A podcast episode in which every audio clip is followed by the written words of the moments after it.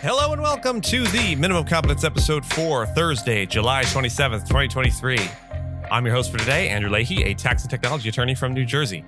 In today's episode, we have Hunter Biden failing to secure a deal, Teamsters win in fight with U P S, big law firm must reveal clients exposed in cyber attack, and lawsuits filed against Texas in response to book ban.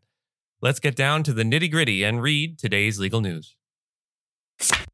On this day in legal history, July twenty-seventh, nineteen seventy-four, the House Judiciary Committee voted twenty-seven to eleven to recommend impeachment for President Richard Nixon.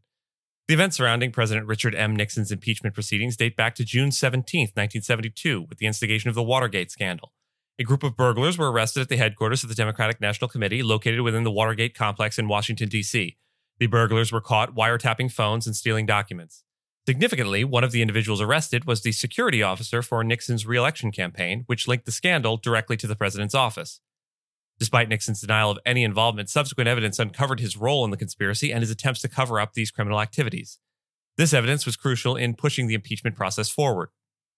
About a year after the break-in, in July of nineteen seventy-three, one of Nixon's former staff members disclosed the existence of secretly taped conversations between the president and his aides.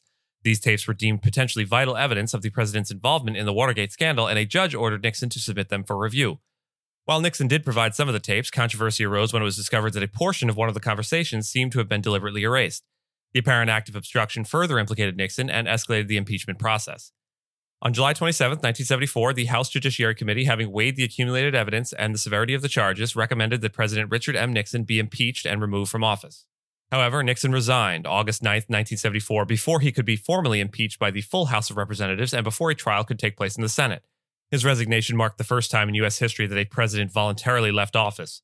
While Nixon never admitted to any criminal wrongdoing, he did acknowledge the use of poor judgment in his handling of the scandal. The Watergate scandal and the events leading up to Nixon's resignation had a significant impact on American politics.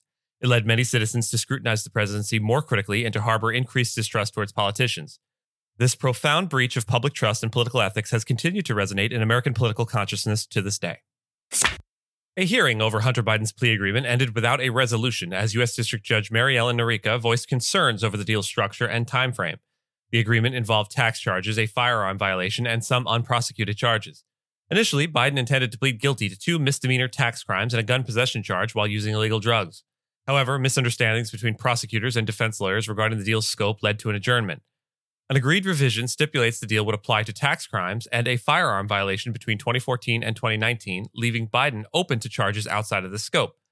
The case continues to cast a shadow over President Biden's second-term run and fuels investigations into the Biden family's business dealings. This unresolved plea deal, coupled with accusations of preferential treatment, has stirred significant political controversy. Perhaps if the other party can field a candidate that isn't currently under indictment, they'll be able to capitalize on that controversy. Teamsters leader Sean O'Brien led negotiations that resulted in a significant deal with United Parcel Service, that's U P S, avoiding a potential strike and securing thirty billion dollars in new money over five years. The deal benefits over three hundred forty thousand union members and comes at a time of escalating labor tensions. O'Brien's strategy leveraged strict deadlines, feedback from workers, and the threat of a strike. The deal included the elimination of a category of lower-paid drivers and wage boosts for part-time employees. The pandemic has increased appreciation for essential workers and heightened labor bargaining power, benefiting the Teamsters in the negotiations. The deal now awaits approval from union members. O'Brien now aims to organize other warehouse workers using the U P S contract as a model. A U S district judge has ruled that law firm Covington and Burling must identify seven clients relevant to a Securities and Exchange Commission investigation into a twenty twenty cyber attack on the firm. The decision, which could potentially pave the way for federal agencies to examine companies through their law firms, is likely to be appealed. The judge limited the S E C's request to identify all three hundred public companies affected by the breach, calling the request too broad. The judge ordered the law firm to identify only seven clients whose private information could be material to investors. Covington argued that its clients should not be subject to government scrutiny without evidence of wrongdoing. The decision comes at a time of increased S E C interest in cybersecurity and frequent cyber attacks on law firms. The case has raised concerns within the legal community about the potential impact on the private sector's willingness to cooperate with the government after breaches. A group of booksellers, authors, and publishers has filed a lawsuit against Texas in an effort to halt a new state law that prohibits the sale of, quote, sexually explicit books in public schools. The legislation, passed by the Republican-led legislature in May and slated to take effect in September, mandates sellers to rate books based on their adult content and allows the Texas Education Agency to review those ratings. Vendors not complying will be barred from selling any books to Texas schools, and books labeled as explicit will be recalled from libraries. The lawsuit argues that the law is a violation of the First Amendment's free speech protections and compels plaintiffs to express government views even if they disagree. The law's definition of explicit is also deemed unconstitutionally vague. Texas Governor Greg Abbott has defended the law as protecting children. This comes amid a wider controversy over banning books dealing with subjects such as L G B T Q issues and race in Republican-controlled states.